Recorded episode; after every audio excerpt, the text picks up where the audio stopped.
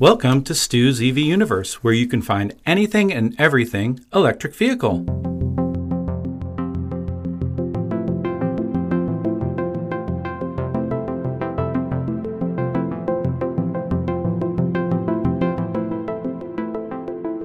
Today on the podcast, I have the pleasure of having Justin Morgan, who's chairperson of automotive technology at Sinclair Community College. Welcome to the podcast, Justin. Thanks, Stuart, for having me. Yeah, yeah.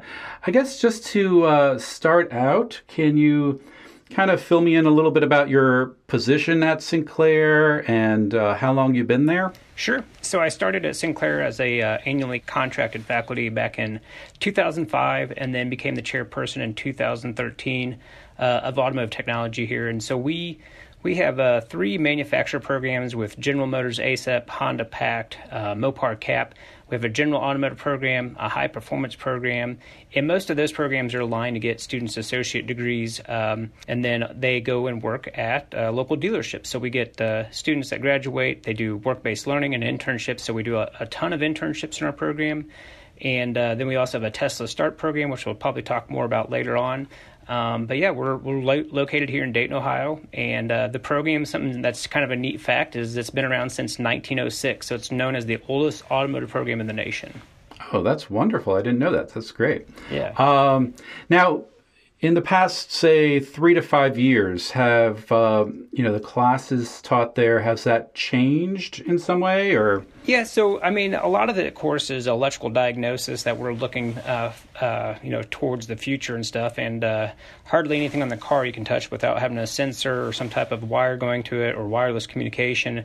And so we're looking more at uh, electrical diagnosis, and of course with EVs and hybrid vehicles, uh, we actually had a National Science Foundation grant uh, back dating back to about 2007, 8 era, and where we trained other. Um, college automotive faculty on hybrid uh, vehicles in that time, and that lasted all the way up to about 2011, 2012.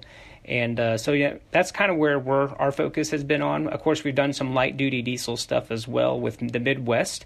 Uh, you still had some consumers for the past five years that are purchasing light duty diesels. So we have an elective class in that and uh, hybrid electric vehicles as well. Now, I'm thinking three to five years in the future, uh, things in the EV space, you know, if uh, if you even just casually watch the news and, and are, are, paying attention, things are moving very quickly. Um, there are a lot of uh, battery plants being built. There's a lot of automotive things happening in Ohio. I know, I, I believe it's Lordstown Motors plant. Um, they're going to be manufacturing uh, the Fisker, one of Fisker's new vehicles, the Pear, I believe, uh, which is like a Fisker Foxconn um, collaboration. So there are a lot of things happening uh, kind of in this Ohio and Kentucky area. How do you think things are, are going to, or are they going to change in the next three to five years? And, and how does a program like what you're doing there, how do you prepare for that? Yeah, a good question. So I think, you know, you're going to see, as you mentioned, trends in automotive technology. I think there's going to be new positions created, uh, whether it's around hybrid electric vehicle technicians or it's going to be manufacturing of, you know, uh, batteries or chips and stuff. We know we have Intel coming into uh, the state of Ohio, which is great for uh, the economy here. So we're looking forward to that here in the next few years. Uh, but there's going to be a lot of new roles, and uh, you know another role that you can probably think of is like a, a person that's a, a cyber automotive person. So you got to have uh, theft and, and hacking concerns around uh, electric vehicles and, and newer vehicles anyhow as well. So, you know, our main focus for the automotive service industry is more around the service and safety of hybrid electric vehicles. Of course, you know, there's there's definitely going to be you know changes in manufacturing, and we we are on the opposite side of that. We're a little bit more on the service side. So we already have an elective course, but I could see where we would have not only a hybrid course, but maybe an electric vehicle course in the future. Uh, one thing that we are currently doing this summer is we're actually training other college automotive instructor on EV. So we're bringing in about 24 college automotive instructors in late July that have already been selected. Uh, that way they can upskill, and if they're not already teaching some hybrid stuff, they'll be ready for EVs in the future. Now, the kids that are at the school, uh, what are their reactions as far as all of this? I mean, are they excited about what's to come? It, you know, um, it, it just seems like with EVs becoming more of the mix, um, it's going to change. I mean, there are definitely people that like to work on cars, tinker.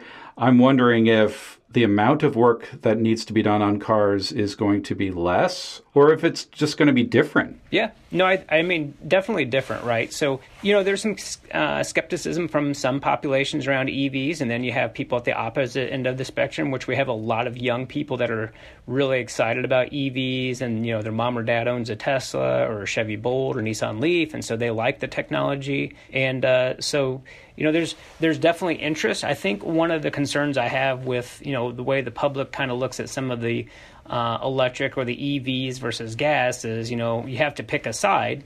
And uh, for the next 10 to 15 years, I would say that you know you can embrace both. So even though you have a maybe your old muscle car in the garage that was given to you by grandma or grandpa, uh, you know there's nothing wrong with driving a, a, Chevy Bolt or Nissan Leaf to commute back and forth to work in, and then having that for taking to cruise-ins on the weekend. You know your old classic car. So I think the the thing I try to when we go and visit high schools and middle schools and we talk about the technology is you know you need to embrace both. And we do a lot of pros and cons on on new technology and old technology and and where the you know the EV stuff is at. And so I think young people are getting uh, more excited about it. We as I mentioned we have the Tesla Start program.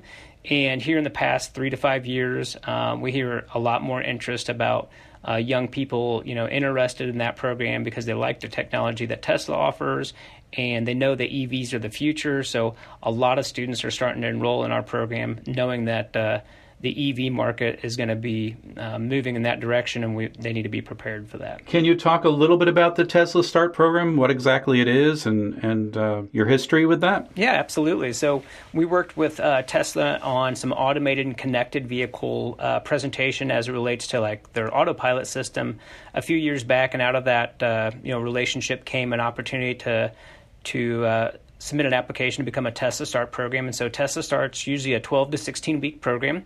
Uh, students are selective admissions. It's uh, Monday through Friday from 8 to 5 p.m. And those students are basically rec- kind of recruited and vetted by Tesla because they're really getting a job opportunity once they are admitted to this course or this training. And then after that 16 week intensive program, uh, they become Tesla service technicians all over the nation. And so we've had graduates go to California, and we have one that's graduating. They actually are graduating as of today, uh, our 16 week cohort for this term. And I heard one was going to West Palm Beach, a couple staying in Ohio. And so it's you know it's competitive or selective admissions for those people that might be interested in doing that. There's nine schools throughout the nation. Uh, we're one of the, the, Midwest schools here in the nation, and uh, it's a very accelerated course. And you need to have some automotive education or dealership experience before being admitted into that. So they're looking for some pe- people that have previous knowledge and stuff. But uh, a great program, ran well by Tesla, and we're we're happy to be a partner uh, with them and have that here at our our Dayton location. Right, and you also mentioned um, other auto manufacturers, I believe GM. And I just recently heard probably a, a big feather in your cap. Um, you have a EV1 on display. Um, can I ask a little bit about how that happened? That's that's very unusual. It is it is unusual. Uh, so as as we mentioned, we're we pursue National Science Foundation grants uh, a lot at our college, and then also in the automotive program. And so we've submitted to the National Science Foundation grant to train uh, again other automotive uh, technology instructors for the next three years on EVs. And one of our partners that we have here is a GM ASEP program, so we get technicians to go to their dealerships. And so part of that partnership is they provide donated vehicles. Uh, so right now we have a Chevy Bolt in our fleet that was donated by the GM ASEP program. And so we use that to train technicians on how to service high voltage components, uh, how to motor generator kind of works, and some of that stuff. Uh, but out of that, when they knew that we wanted, you know, we were really interested in the EV market, especially for a Midwestern state and school, uh, they said, hey, we have an opportunity. We have an EV1 that University of Cincinnati had. I think it was in their engineering program, to be honest with you. And uh, they're looking to maybe, you know, they, they're, they're tight for space. They, they're looking to get rid of it for the time being, but they know of its value. And so our GM connection was said, hey, we know you guys are looking to EVs. We thought this would be cool to go along with the Chevy Bolt we've donated. and uh, would you guys want it? And so uh, a few weeks back, a couple of our faculty and uh, went down there with a Meta tow truck and were able to have it. So currently, it does not have a battery or charging uh, port, so it's on display in our showroom here in our automotive uh, repair facility. Uh, but it's a great addition to our uh, six EVs that we have currently in our fleet. The students, do they understand the significance of the EV1? It, that's a good question. I, I don't know that they do until it's explained. So, one thing that we're working on in our department is to basically kind of get a, an overview you know poster basically built for on display purposes to to signify you know it's how how important it is to the electric vehicle uh, revolution if you will and the importance of that vehicle. So some of the students don't know. Some will come up and be like oh that's an ev1 but i can tell you within the 50 minute drive from, Univer- from University of Cincinnati to our Dayton location.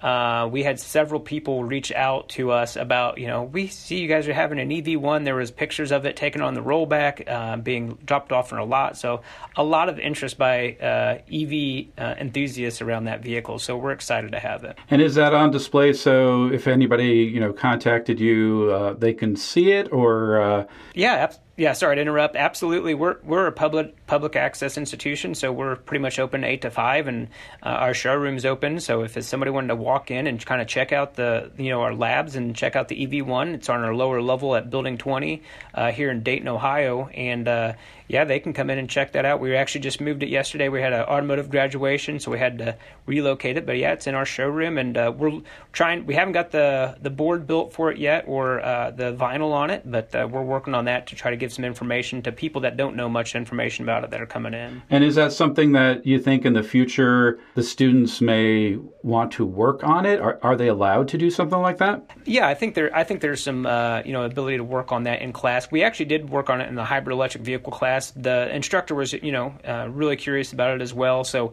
uh, they just, uh, as we mentioned, we don't have a charger for it yet. So we're going to try to locate some parts and pieces and see what we we can come up with. But only having it for about a month and a half now, we just haven't got to spend a lot of time with it. But as uh, our summer classes die down, hopefully we'll get some time to see if we can maybe try to get it to where it can move on its own, at least on the automotive repair, uh, automotive site here at our, our parking lot and stuff, so we can move it in and out of the facility a little bit easier. Uh, but yeah, they can come up and check it out, and hopefully we can get it to a point where maybe it's uh, it propels itself on its own. Now, do you do anything else with outside of the electric vehicles, like the charging end of it, or or anything that's again kind of surrounds the electric vehicles. So so yeah, we're going to do a little bit as it relates to understanding how the charging works and understanding what our uh, automotive fellow automotive college instructors need to know and and students. Uh, Fluke actually has a piece of test equipment that we have here on site that we purchased several months back, where it kind of goes through and does uh, self checks of the charging station of uh, itself. And so we have one of those tools. We've been using it kind of to teach ourselves. It's it's a very new tool, just released as far as I'm aware of. Um, but we're not going to go through as far as alignment or like electricians of you know wiring that stuff up. But absolutely, we're trying to show folks on what they need to know because sometimes the they're going to need to discern why their vehicle is not charging. Uh, an automotive service technician may, and they need to be able to say, hey, is it the vehicle side or is it the charging st- station side that's causing our issue? So we want them to be aware that there's some tools out there to aid and or assist in their diagnostics. Okay, great. Well, um, is there anything else that I didn't touch on that you'd like to, to talk about? I mean, not specifically. Uh, you know, I think the, the nice thing about the, the hybrid EV stuff is that the technology is, of course, growing ever so rapidly. And, uh, you know, being an automotive service technician or enthusiast, um, you know, is a great field to get into. And, uh, you know, we, are we're, we're looking forward to that. There's a, a huge demand for service technicians already. And then with the rollout of EV, uh, we know that there's going to be people that have a skills gap, and one of the things we're trying to do here at Sinclair is is help technicians and technicians coming out of our program. So one thing that we are offering is we do have a, a four night training class for you know if you've been a technician for 20 years and you haven't worked on EVs, uh, we're going to run a four night boot camp um, for incumbent workers that want to come in and get upskilled on how to diagnose, um, you know, a stator or high voltage battery or codes as it relates to the high voltage system. And so uh, we're we're excited to do that as well. So just trying to make sure that uh, people in our region stay up with the times and, and are, are skilled to fix these vehicles as we move forward. And how can, if people are interested in the program, how can they uh, find out more online? Absolutely. So you can uh, you know go to sinclair.edu and search automotive technology. Uh, our office number is 937 512 3242 if you want to check out some uh, information about the program or check out the EV1.